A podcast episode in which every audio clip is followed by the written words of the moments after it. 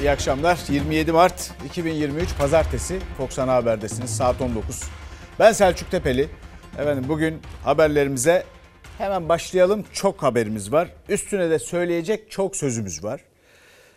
İlk haber 4 adaylı bir seçime doğru gidiyoruz ve itirazlar, adaylara itirazlar da başladı diyor. Anayasanın ilgili maddeleri çok açık. Bir kimse en fazla iki defa Cumhurbaşkanı seçilir hükmü orta yerde dururken YSK'nın bu onayı hukuk camiasında hep tartışılacak. Seçimle ilgili her türlü kararı alma Yüksek Seçim Kurulu'nun kararındadır. Herkes her itirazını yapar. Nihai kararı verecek olan Yüksek Seçim Kurulu kararıdır. Yüksek Seçim Kurulu tarafından geçici listede yayınlanırsa bununla ilgili anayasamızın ilgili maddeleri 101. madde ve 106. madde ve devamındaki mevzuatımızdaki hükümlere göre üçüncü kez aday olamayacağına ilişkin hukuki itiraz itirazımızı Yüksek Seçim Kurulu temsilcimize teslim ettik. Evrakı işleme aldıracak. Üçüncü kez aday olamaz. Anayasaya aykırı itirazları sürerken Yüksek Seçim Kurulu Cumhur İttifakı'nın Cumhurbaşkanı adayı Erdoğan'ın adaylık başvurusunu kabul etti. Aday isimleri geçici listesi 28 Mart'ta resmi gazetede yayınlanacak. 24 saat itiraz süresi var. İyi Parti de itiraz dilekçesini hazırladı. Partinin YSK temsilcisine verdi. Geçin bunları gibi ya da bir defadan bir şey olmaz gibi ya da siz yapın arkadan mahkeme kararı gelir gibi mevcut iktidarın kendisine benimsediği, kılavuz edindiği bir dil var. Hukukla, adaletle ve bunların üzerine inşa ettiğimiz demokrasiyle bir süreç vaat ediyoruz. YSK'ya itiraz olmaz. Şimdi yok öyle bir itiraz. Üçüncü defa olması ancak meclisin seçim yenileme kararı almasıyla mümkün oluyor. Anayasa 101. madde bir kişi en fazla iki kez Cumhurbaşkanı seçilebilir diyor.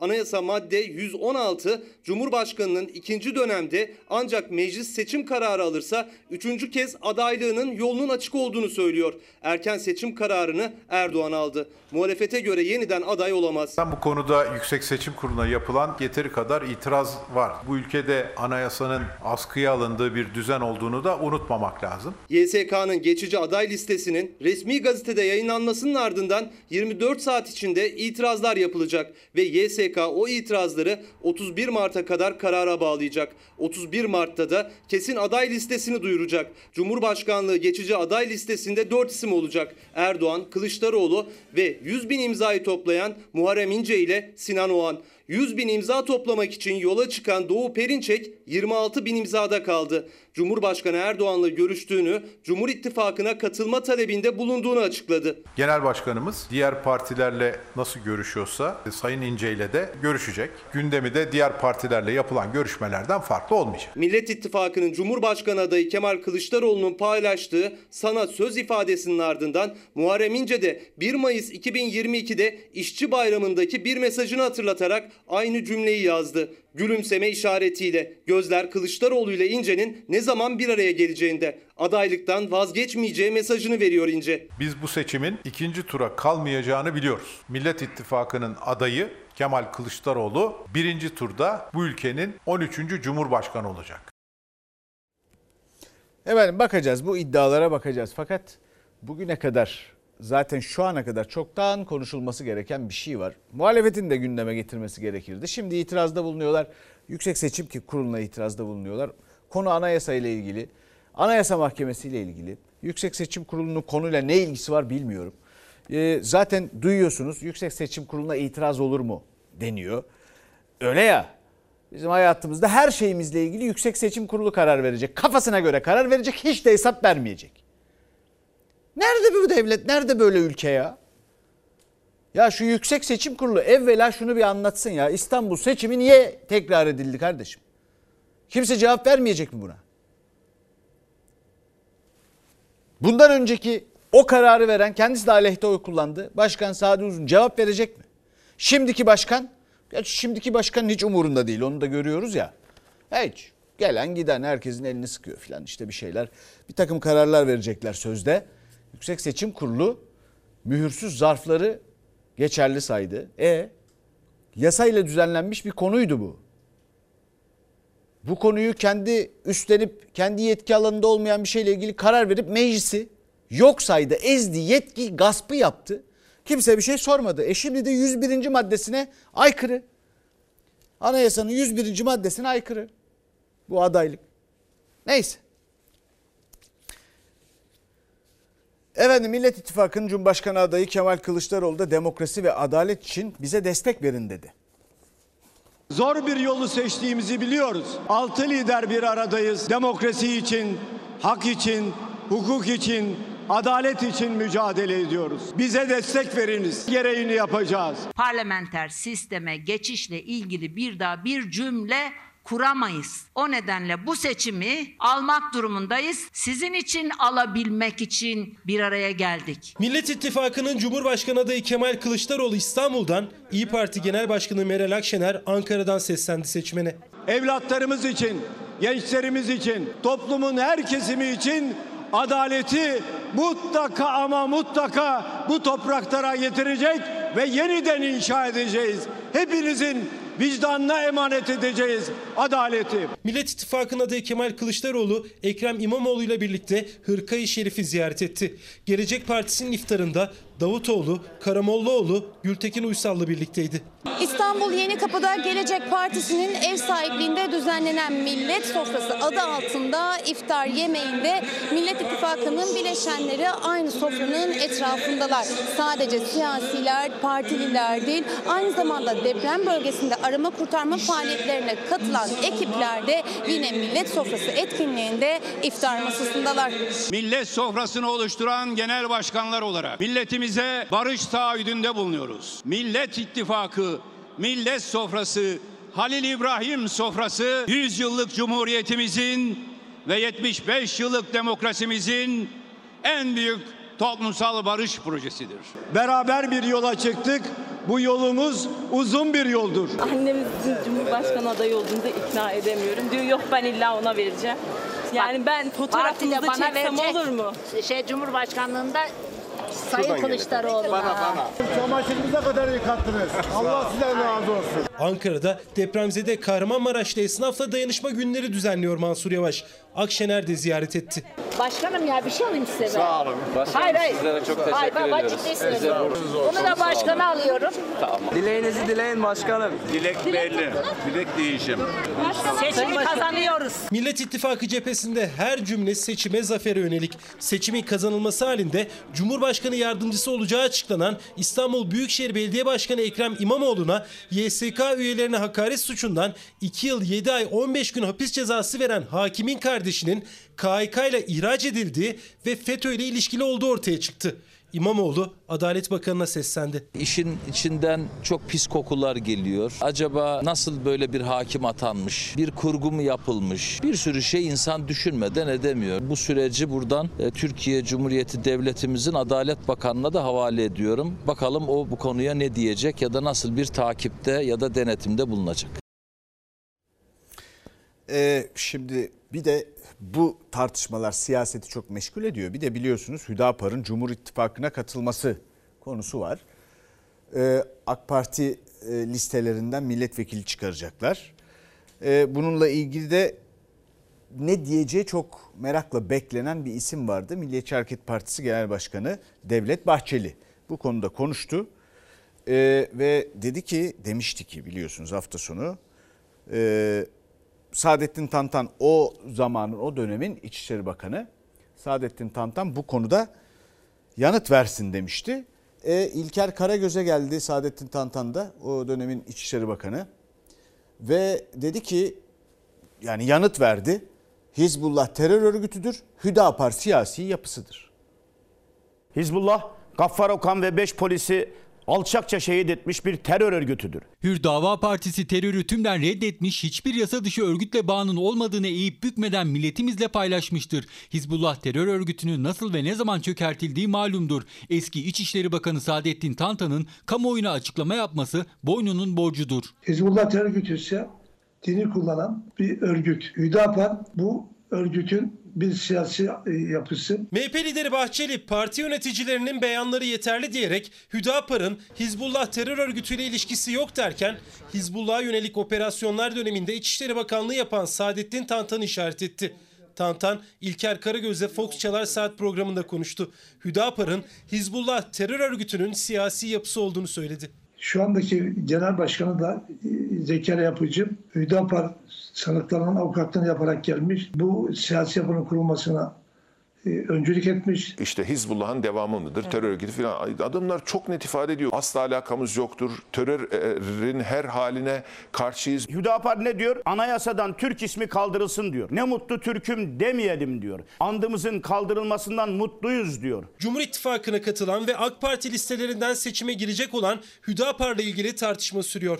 Parti programında anayasanın değiştirilemez maddesi olmamalı, vatandaşlık tanımı değişmeli, özerklik federasyon tartışılmalı diyen Hüdapar'ın Cumhur İttifakı'na katılımını savundu Devlet Bahçeli. Hiç kimse meselelerin rahatsız edici de olsa tartışılmasından korkmasın. Bunun içerisinde federasyon da olabilir, özellik de olabilir. Birileri bunu isteyebilir. Bunu söylesin. Diyor ki Hüdapar, vatandaşlık tanımı olmak üzere Türklük esası dışlayıcı ve ayrımcı söylem terk edilmelidir. Kürtçe, Türkçe ile beraber ikinci resmi dil olarak kabul edilmelidir. Beni dinleyen vatandaşlarımıza değerli ferasetini arz ediyorum. Kimler kimlerle beraber Hizbullah terör örgütüyle Hür Dava Partisi arasında berrak bir ilişkiye, bu çerçevede ikna ve teşvik edici bir bilgiye bu zamana kadar tesadüf edilmemiştir. Hizbullah bana göre bir terör örgütü değildir. MHP lideri Bahçeli, Hüdapar'ın parti programında yer alan taleplerine hiç değinmedi. Genel Başkanı Zekeriya Yapıcıoğlu'nun Hizbullah terör örgütü değildir açıklamasına da. Ki Bahçeli başbakan yardımcısı olduğu için her türlü bilgiyle mücehhez olan bir kişi. O dönemdeki Hizbullah örgütünün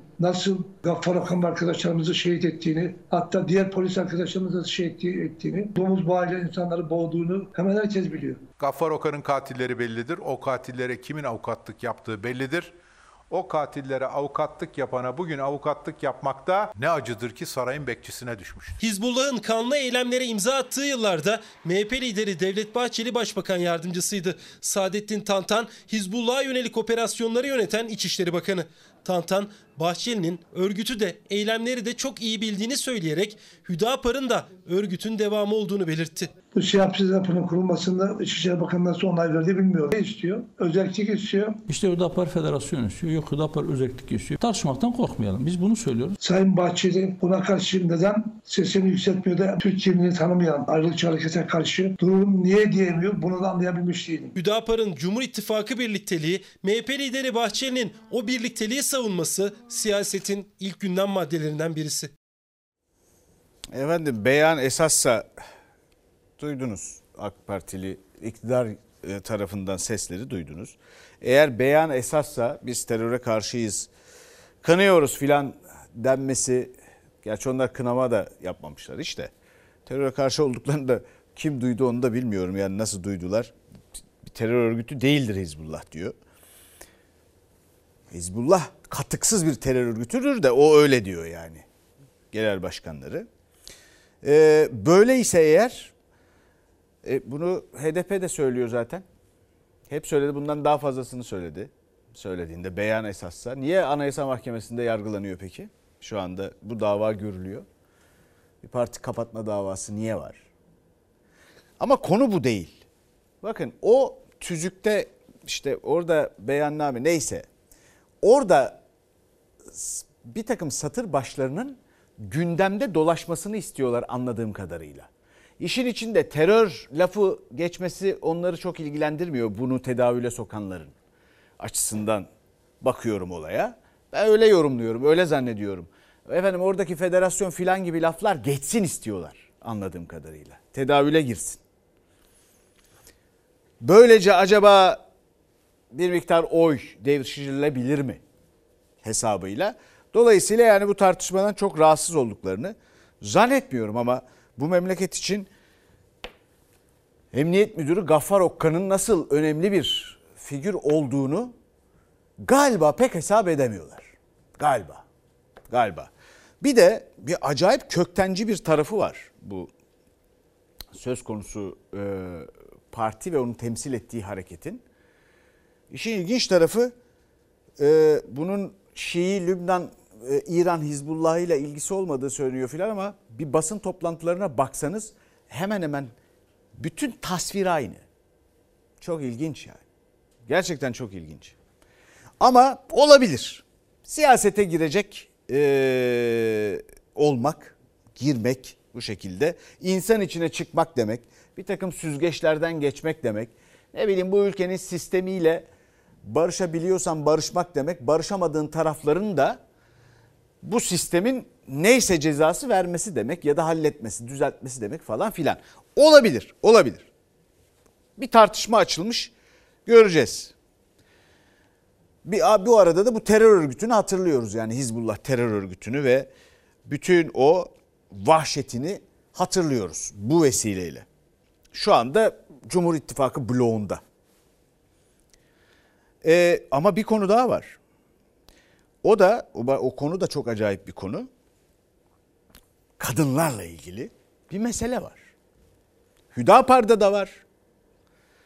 Yeniden Refah'ta da var. Bunların pazarlıklarında da var. Karşılarında da bu pazarlıklarda kadına şiddet konusunu kabul edilebilir bir meseleymiş gibi ele alan bir AK Parti, bir Cumhur İttifakı var ya. İmzalanan mutabakat metni burada. Kadını şiddetten koruması gereken bir kanuna karşı tutum alan bir iktidar ve Cumhur İttifakı ile karşı karşıyayız. Bizim için önemli bir konudur ve kırmızı çizgimizdir. Bence susmamalılar. Derya Yanık'ta, Özlem Zengin'de kadın haklarını savundukları için susması gereken onlar değil. Kadına yönelik şiddeti önleme yasasına kırmızı çizgimiz dediği için tehdit mesajları aldığını açıklayan AK Parti Grup Başkan Vekili Özlem Zengin, partisiyle yeniden Refah Partisi arasında yapılan protokole sessiz. 6284 tartışılamaz diyen Aile Bakanı Derya Yanık'ta. Cumhur İttifakı'nın e, ismini değiştirmesi gerekiyor. Artık anti kadın e, ittifakı diyebiliriz. 6284 sayılı kanunun ruhuyla ve mevcudiyetiyle varlığı son derece önemlidir. Varlığının tartışmaya açılması dahi bizce kabul edilemez. Yeniden Refah Partisi'nin AK Parti'ye sunduğu ittifak şartları arasında kadına yönelik şiddetin önlenmesi kanununun değiştirilmesi de vardı. Aile Bakanı tartışmaya dahi açılamaz dedi. Daha önce İstanbul Sözleşmesi'nden çıkılmasına da karşı çıkan AK Parti Grup Başkan Vekili Özlem Zengin açıklama yaptı partisi adına. 6284 ile alakalı açıklamaları kamuoyunda duyduğumuz zaman yeniden Refah Partisi'nin açıklamalarını doğrusu ben böyle bir konuşma olamayacağını düşündüm. Bizim için önemli bir konudur ve kırmızı çizgimizdir. AK Parti içerisinde bu cümlelerin söylenmemesi gerektiğini öğrenememişler. Bizim kırmızı çizgimizdir demiş. Değişmesin, hafifletilmesin demiş. E doğru demiş. Ben alkışlıyorum hanımefendiyi. Aile Bakanı Derya Yanık ve Özlem Zengin'den gelen açıklamalara rağmen 6284 sayılı yasaya ilişkin madde AK Parti ile yeniden Refah Partisi protokolüne girdi. Diyoruz ki biz iktidara gelince bunların üzerinde duracağız. Karşı tarafta tamam anlıyorum diyor. Bu bizim düşüncemizdi. Karşı tarafta bunu anladı. Bu yalnızlıktan da yorgunum. Camiamızın içinde bulunduğu durumu değerlendirirken de böyle hüzün duyuyorum. Öyle ifade edeyim. Bu konu bu kadar tartışmayı hak edecek bir mevzu değildir. Bizzat AK Parti'de siyaset yapan kadınlar da rahatsız. Tıpkı bu ülkede doğruları savunan her kadın gibi Sayın Özlem Zengin de yaşadığı çirkinlikleri kadın olduğu için yaşıyor. Ben kimin ne dediğini bilmiyorum. Yeniden Refah Partisi'ne de haksızlık etmememiz gerektiğini düşünüyorum. Cumhur İttifakı'nı genişlemek adına kadının hakları üzerinden bir e, siyasi pazarlığa girmiştir. Muhalefet kadına yönelik şiddeti önleme yasasını savunan AK Partili Bakan ve Grup Başkan Vekiline sahip çıkarken AK Parti Genel Başkan Yardımcısı Ali İhsan Yavuz yeniden Refah Partisi'ne haksızlık yapıldığını söyledi. Şimdi iktidar kendi bünyesindeki kadınları da yok sayıyor. AK Partili olsun, Özlem Hanım olsun, başka bir e, partiden kadın olsun. Hangi kadın bunu söylüyorsa biz ona sahip çıkarız ve destekleriz. Söz konusu olan kadınların hayatıdır. Muhalefet Cumhur İttifakı'nı kadına yönelik şiddeti önlemesi gereken kanuna karşı ittifak olarak yorumluyor. Başta Aile Bakanı Derya Yanık ve Özlem Zengin olmak üzere AK Partili kadınların da sessiz kalmaması gerektiğini söylüyor. Şimdi bir kere şunu bir hatırlayalım mı ne olur? Biz bu tartışmaya nereden başladık? Nereden nereye geldi? İstanbul Sözleşmesi diye bir sözleşme var. Biz yazmışız AK Parti döneminde. Dünyaya mal olmuş. Ve 2012'nin Mart ayında da 6284 sayılı bir kanun var. O Mart ayında yayınlanmış, kabul edilmiş ve kadına karşı şiddet konusunda kadına bir koruma sağlıyor. Nasıl? Bir şikayette bulunduğu zaman koruma talep edebiliyor. Çok böyle olağanüstü bir şey de değil. O koruma talebinden sonra da zaten pek çok kadının şiddete uğruyor. O da tam işlemiyor. Ama en azından birileri demiyor ki kadına ya kadın hadi git. Efendim işte ya da git işte beyin bilir. E, efendim sana mı inanacağız? Dur bir de işte şeyi dinleyelim. E, e, abiyi dinleyelim. Ee, ya da işte siz aranızda anlaşın barışın değil. Yani bir insan şiddet görüyorum diyorsa ciddiye alınmasını sağlamaya çalışan bir maddeydi. Neyse bir yasa. İstanbul Sözleşmesi'nden çıkıldı. Dendi ki bizim kendi yasalarımız var. 6284'ü kastediyorlar işte. Sonra o zaman dedik ki bakın buradan buraya gidiş, buradan da başka bir yere gidiş demek olacak. Bununla yetinmeyecekler. Mesele bu değil çünkü. Mesele tam medeni hukuka kadar gidiyor. Kadının miras hakkına, şahitliğine, nafaka hikayesi. Bakın. Şimdi oradan da geldik. Dün Cumhurbaşkanlığı Sözcüsü İbrahim Kalın açıklama yapıyor. Cumhurbaşkanlığı Sözcüsü İbrahim Kalın dünya ile iletişimde olan bir insan. Dil bilir filan. Efendim ya işte öyle değil de biraz nafaka derdi filan şu var. Ne alakası ne derdiniz ne alakası var naf- nafakayla bu hikayenin ya? 6284 ile nafakanın bir alakası yok ki o, o iş. Başka bir yerde o. İşte medeni hukuka gidiyoruz. Kadınların miras hakkı var mı yok mu kardeşim? Bana cevap verin şimdi sizin kafanızda, sizin projenizde. Bu işin nereye gideceği belli değil. Bir de aileden filan bahsediyorlar. Ya AK Parti dönemi bakın Avrupa'da bugün bunun haberi yapıldı. Ee, e, yanlış hatırlamıyorsam Euronews'teydi. Avrupa'da son 20 yılda doğurganlık hızının en çok düştüğü ülke Türkiye Avrupa'da. En çok. Doğurganlık hızımız efendim 2.4'ten 2001'de 2.4'ten şu anda 1.7'ye düştü. 2.1'in altına düştüğünde kendi nüfusunuzu yenileyemiyorsunuz. Biz şu anda dünyanın en az üreyen ülkelerinden biriyiz. Bunu başardı AK Parti yani. Benim yani nasıl söyleyeyim hiçbir hap, hiçbir yöntem doğum kontrolünde AK Parti iktidarı kadar etkili, başarılı olmadı ha. Söyleyeyim size. Dünyada da eşi örneği yok. Ve bunun bu kanunlarla İstanbul Sözleşmesi ile alakası yok. 2012'de çıkmış kanun 2012'ye kadar zaten bütün bu tablo bu şekilde gerçekleşmiş. Efendim doğurganlık hızında AK Parti dönemini özetleyeyim size. Doğurganlık hızında Cumhuriyet tarihine hatta dünya tarihine geçmiş bir yavaşlama. İnsanları üremeden soğuttular. Ekonomiyle, şu düzenle, şu halle bize verdikleri, sergiledikleri halle yani. Bir sürü dürüstlükten her şeyi söyleyebiliriz. Uzatmayalım. Efendim yaşlanmada en hızlı. Artık yaşlı nüfusuz. İhtiyar bir gençlik ürettiler hatta daha ötesi. Evlenme hızı en düşük Cumhuriyet tarihinde. Kim nasıl evlenecek? Ne ile evlenecek? Hayal kuramıyor insanlar. Boşanma hızında en yüksek. Kaba boşanma hızında en yüksek dönem Cumhuriyet tarihinin. Rekorlar kırıyorlar. 2012'de de böyleydi. Bu kanun çıkmadan önce de böyleydi yani. Ha bunun gibi daha pek çok şey söylenebilir. Söylediklerinin hepsini söylediklerinin tersini yapıyorlar. Ya da tersi oluyor. Konuşmalarını dinleyin. Konuşmalarında da durum öyledir. Efendim devam ediyoruz. Ha, bu arada da tabii bir takım temeller atılıyor. Siz o temelleri hafta sonu e, tartıştınız, gördünüz, üstüne konuşuldu. Ya her şey imaj diyorum ya. İşte bir Instagram fotoğrafına sığsın ya da bir ekrandan görünsün. Temel atılıyormuş filan gibi. Devlet yönetmiyorlar ya TikTok hesabı yönetiyorlar. Onların kafada bu var. Diğer afetlerde konutların maliyetinin neredeyse üçte biri bedelle 2 yıl ödemesiz 20 yıl vadeyle verdik. Bu ödemeler daha da az bir miktara düşüyor. Evi, dükkanı, ahırı, apartmanı yıkılan herkese bu binaların tamamı yapılacak.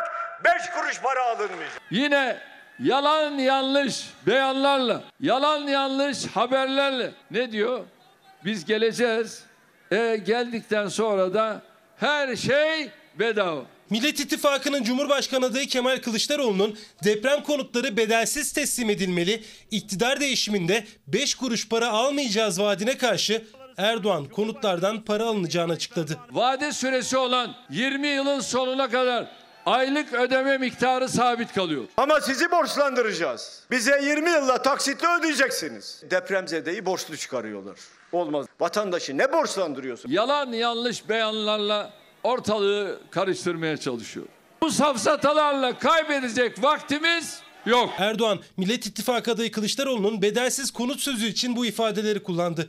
Cumhurbaşkanının katıldığı törenlerde depremde yıkılan hastanelerin yerine atılan temeller de muhalefetin dilinde. Muhalefet tören var ama temel yok diyerek Cumhurbaşkanı'na yükleniyor. Her işleri yalan, her işleri dolan. İşte size Recep Tayyip Erdoğan. Temel atacaklarına temel fıkrasına imza atıyorlar. Ali Bey şöyle mikseri çalıştıralım. Pompaları bir görelim. Maşallah. Evet betonumuz geldi. Hastane temeli atıyorsun. Attığın temelde karıncalar kümes bile yapamaz orada yerleşmek, oturmak için. Temeli ertesi gün kaldırıyorlar. Görüldüğü gibi deniz kumu değil ha. Mıcırıyla, çimentosuyla, demirleriyle dört dörtlük adımları atıyoruz. Döktüğü betonu da sosyete pazarındaki çığırtkanlar gibi deniz kumu değil ha. Mıcırıyla, çimentosuyla, demiriyle dört dörtlük diyerek bir de pazarlıyor. Ne doğru dürüst bir temel var ne de doğru dürüst bir demir kalıp var. Türkiye'nin ilk bor karbür tesisi. Cumhurbaşkanı Erdoğan'ın 19 Mart'ta açılışını yaptığı, Türkiye'de tek, dünyada sayılı dediği bor karbür fabrikasının da açılmadığını İyi Partili Turan Çömez iddia etti. Fabrikanın inşaatının sürdüğüne ilişkin fotoğrafta paylaşarak. Bu fabrikanın aslında açılmadığını hepimiz biliyoruz. Fabrika hala inşa halinde ve herhangi bir bor karbür üretip satma imkanı yok. İşte gördüğünüz gibi millete yapılan algı operasyonu burada. Efendim üf, 3 milyar dolar 60-70 milyar ton e, 3 milyar ton kafam karıştı benim de bunların bütün bu şeyleri duydukça 3 milyar ton beton döktüler bunun gibi 60-70 milyar dolar da para harcandı bu ülkede betona. Şu geldiğimiz hale bakın daha yeni 50 binden fazla insanımızı kaybettik. Şu gördüğümüz şeyde hiçbir şey öğrenilmediğini gösteriyor. Beton dökmekten başka bir şey yok. Hay fıkra desem, hadi açılışlar temelsiz artık fıkralar da temelsiz. Temel artık fakir fukara. Almanla, İngilizle, Fransızla bir fıkraya bile katılamıyor ki temel. O yüzden diyorum ki ya insanlar yurt dışına çıkma hakkına sahip olsunlar. 4 gün 3 gün neyse bu ülkenin insanı gitsin bir değerlendirme yapabilsin. Ne pahalı ne ucuz. Onu gördükten sonra bunu da devlet parasıyla yapsın. Bir vatandaşlık hakkı olsun. Bir kıyaslasın. Efendim şimdi Nazlı Yere Basmaz Sultanahmet Camii'nde bizi bekliyor. Biz de İstanbul'da ezanı bekliyoruz. Şu ana kadar ezan okunmuş ve orucunu açmış olanlara da Allah kabul etsin diyelim.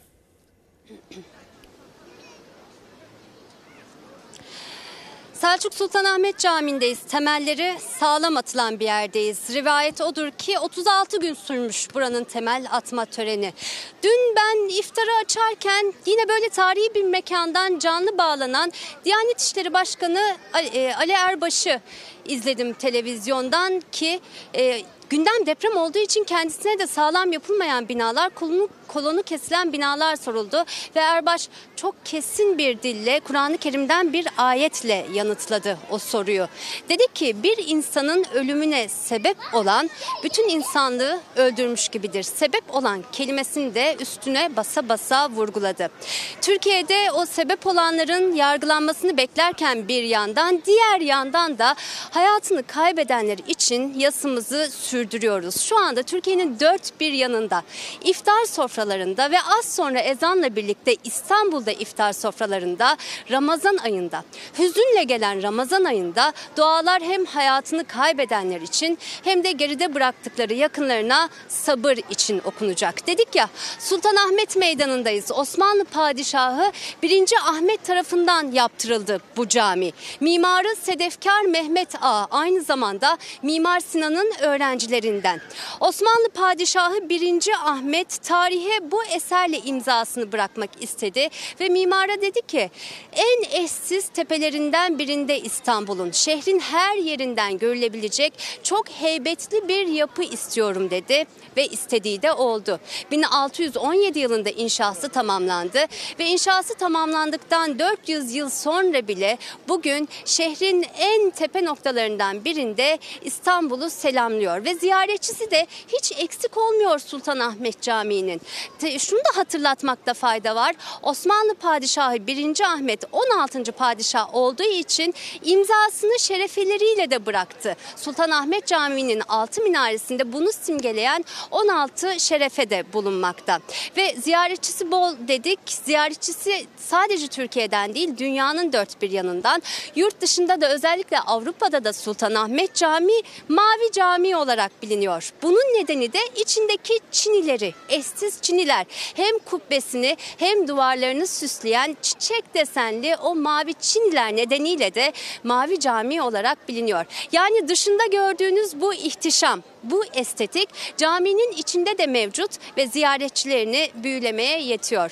Bugün de Sultanahmet Camii tıpkı e, 400 yıl önce olduğu gibi ziyaretçileriyle birlikte şimdi iftar yapmak için ezan sesi yükseliyor Sultanahmet Camii'nin minarelerinden.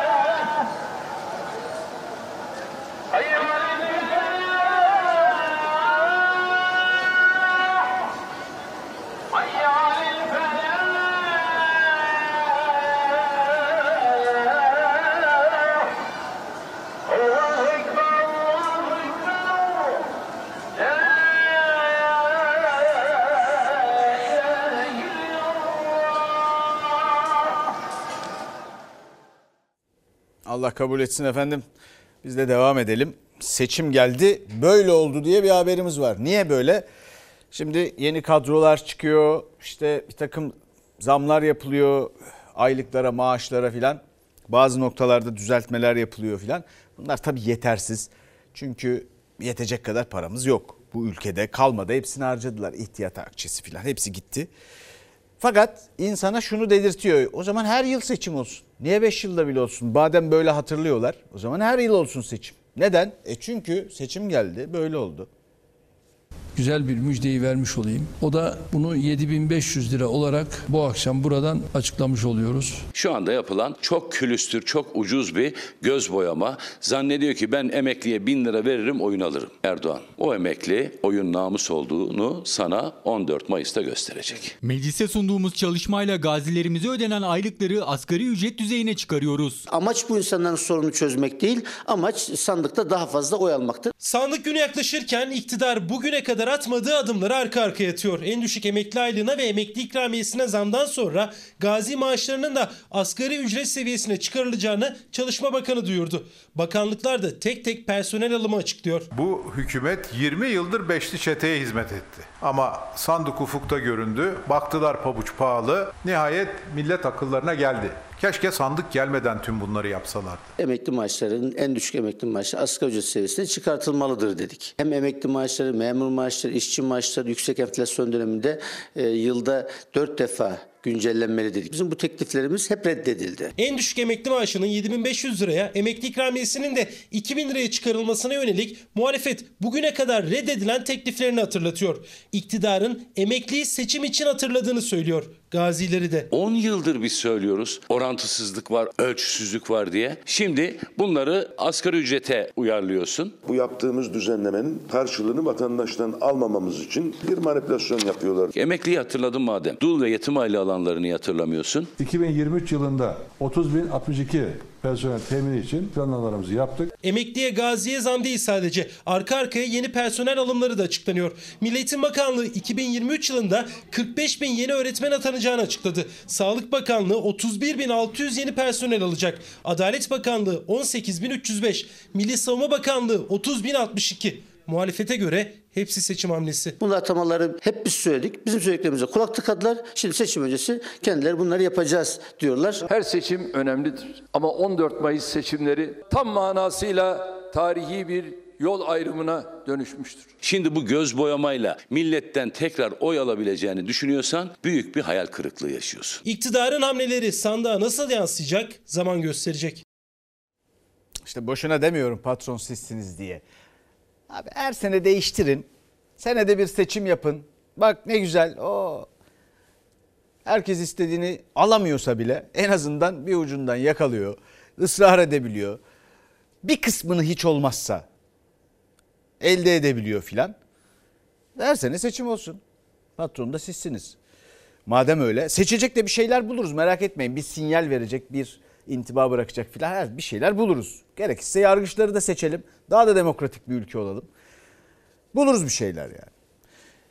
Ha bu arada tabii seçim satım ailinde hatta Türkiye siyasetine filan bir baktığımız zaman Yüzüklerin Efendisi gibi.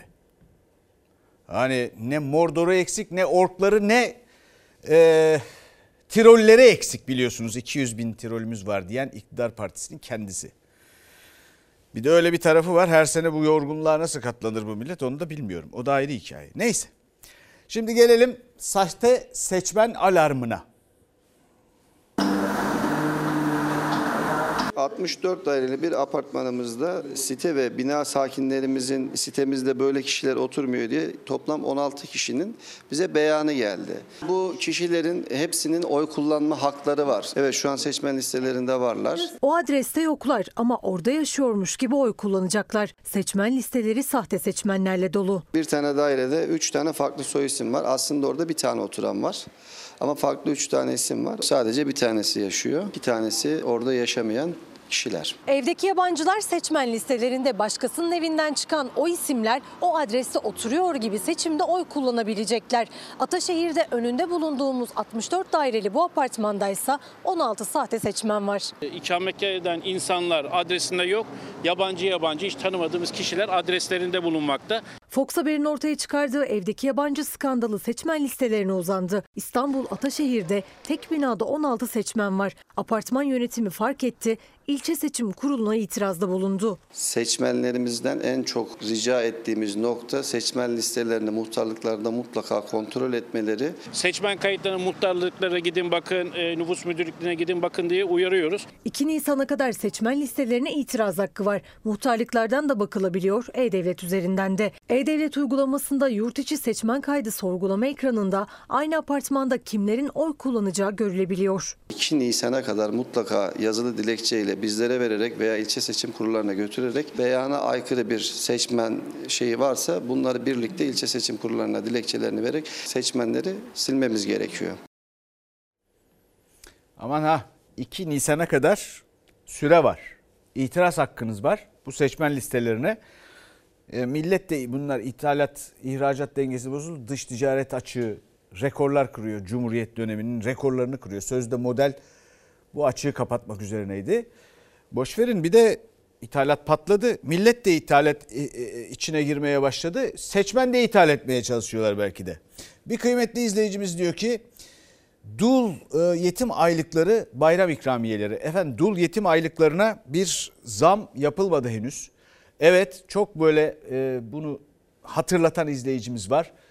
Çok düşük paralara yaşamak zorundalar. Bu mümkün değildir. Onlara da zam. Ee, ve bunun gibi başka mesajlar da var okuyacağız. Şimdi efendim bir haber var ki e, Kerem Kınık Türk Kızılay Genel Başkanı e, istifa edersem kaotik bir duruma dönüşür demiş. Çadır yok. İnsanlar donuyor. Eksi 10 derece. Ben hemen alın dedim. Ne bundan? Ahbap Derneği'nin başkanının haberi vardı. O da zaten haberinin olmadı. Arkadaşlarım bunu yaptığını söyledi. Ne benim haberim vardı. Depremzedeler beklerken deposunda çadır tutan, o çadırları da Ahbap Derneği'ne satan Kızılay'ın başkanı Kerem Kınık. Meclis Deprem Araştırma Komisyonu'nda skandalla ilgili soruları yanıtladı. Haluk Levent hemen alın dedim demişti. Kınık onun da benim de haberim yoktu diye savundu.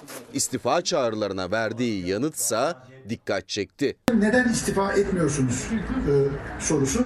Kızılay Genel Başkanı istifa ettiği anda tüzüğümüz gereği iki ay içerisinde genel kurula gidilmesi gerekir. Sahada 300 bin gönüllümüzün e, bu anlamda yönetilmesi kaotik bir duruma dö- dönüşür. Şirketlerle alakalı şahsen ben de çok düşündüm. Madem ki Kızılay devletten pay almıyor, yardımlarla işini yürütmeye çalışıyor, ticari faaliyetlerle geliri artırsa olamaz mı diye düşündüm. Bana da çok garip gelmiyor. Belki takdir etmek gerektiğini düşünüyorum. Kızılay'ın çadır satışı AK Partili Komisyon Başkanı Veysel Eroğlu'nun takdirini topladı. Ancak muhalefet tepkiliydi. Peki neden ilk anda bu çadırları göndermek yerine deponuzda sakladınız? Bu çadırlar uluslararası göç örgütü için üretilmiş ve depoda sevk edilmeyi bekliyor. Ahbap Derneği bunu e, talep ettiğinde şirketten AFAD'a teslim edeceğini düşündüğünde ve şartlı bağış kaynağı elinde olduğu için bu e, arkadaşlarımız bize istişare etmemişler. Parayla satılan çadırların aslında uluslararası göç örgütü için depoda tutulduğunu söyledi Kerem Kınık. Satışınsa 10 Şubat'ta yapıldığını açıkladı. Depoda 3 gün tutulduğu biliniyordu çadırların. Depremin 5. gününde satıldığı ortaya çıktı. Çadır satışı e, Ahbap Derneği'ne 10 Şubat'ta yapılmıştı. Benim haberim olmadan yapıldı. Ve Kerem Kınık'ın 11'i Kızılay'a bağlı 14 ayrı şirketten huzur hakkı adı altında maaşlar aldığı iddiası. Kınık gelirin değil giderlerini anlattı. Ve bir yılda arabamın yani afet operasyonlarına giden arabamın ödediği trafik cezası miktarını söyleyeyim 30 bin lira. Bahsedildiği gibi böyle 5 katımız maaş falan öyle bir şey yok. Dolayısıyla bürütü iki dijitli rakamlar Tamam Kerem Kınık tamam kardeşim. Sen istifa etme ya. Hakikaten istifa etme. Bir İSİAS Otel bu depremin anıtı olarak kalsın bir de sen kal. İstifa etme zaten kesinlikle etme. Efendim devam edelim. Deprem sonrası ilk ders.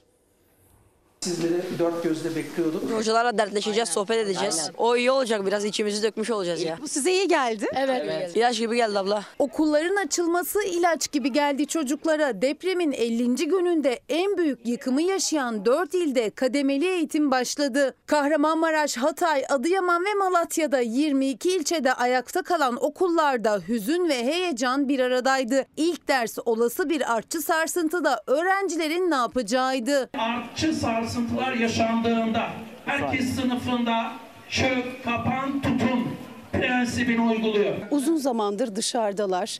Dört duvarın arasına giremiyorlar ve birazdan dört duvarın arasına girecekler. Ancak okul müdürü özellikle uyardı. Binanın nedenli güvenli olduğunun altını çizdi. İçinizden bazılarınızın binaya girme korkusu olduğunu biliyorum. Ama endişe edilecek bir şey yok. Okulumuz depreme dayanıklı. Ben sizin gibi çok heyecanlandım. Böyle bir arada görünce. Ama çok eksiğimiz var. Canım benim. Gelirler yavaş yavaş. 6 Şubat'ın ardından yüzleri birazcık da olsa gülümseten görüntüler bunlar. Hatay Arsuz'da yüz yüze eğitim başlayabildi. Boş sıralar olsa da öğrenciler arkadaşlar olarak bir araya geldiler ve bugünü birlikte oyun oynayarak sohbet ederek geçirecekler. 5B sınıfındayım ve bu sınıfın başkanıyım. Ne yapacaksınız planladınız mı? Yani daha planlamadık ama ya bugün kimseyi böyle sıkı sıkılaştırmayacağım, yazmayacağım ki Hani bugün zaten az kişi var. Bir de okullarına kavuşmayı bekleyen depremzede öğrenciler var. Okulların açılmadığı ilçe sayısı açılanlardan çok daha fazla. Biz hocam zaten doğru dürüst okuyamadık. Korona oldu, şey oldu. Bir tane hocamız vardı.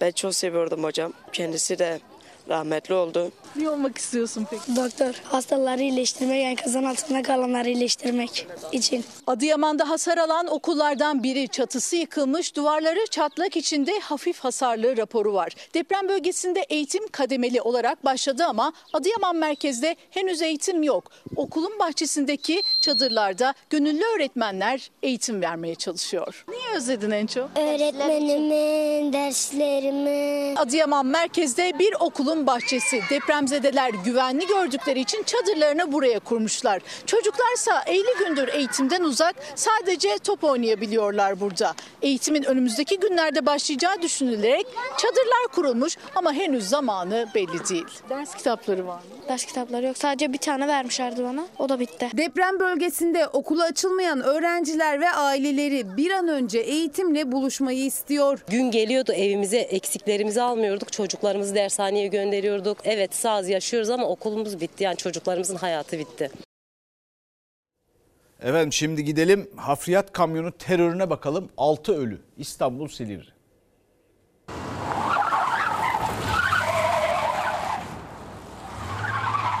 Çok kötü kaza oldu. Arfiyat kamyonu karşı şerite geçti.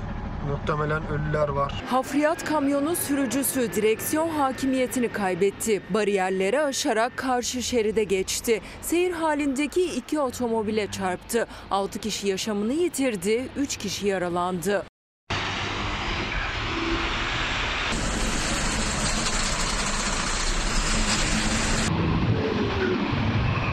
Silivri'de TEM otoyolunda aslında tüm İstanbulluların her gün her an rast geldiği ve korku yaşadığı gibi yine bir sarı hafriyat kamyonu hızla ilerliyordu. Gitgide bariyerlere yaklaştı, sürtünmeye başladı, durmadı. Bariyerleri aşıp karşı şeride geçti. İki otomobile altına aldı.